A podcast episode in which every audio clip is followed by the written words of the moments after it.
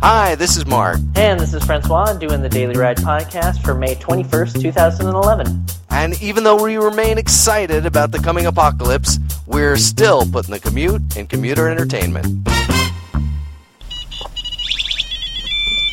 We're live. All right, awesome. Oh, man, that's always a pain in the ass to set up. We're going to have to Right. figure that out one day. Yeah, one day, not today. Uh, so I don't know uh, about you, but uh, I was very, very, very disappointed in the apocalypse. Yeah, me too. I was expecting more fire and brimstone. It was not the apocalypse I expected.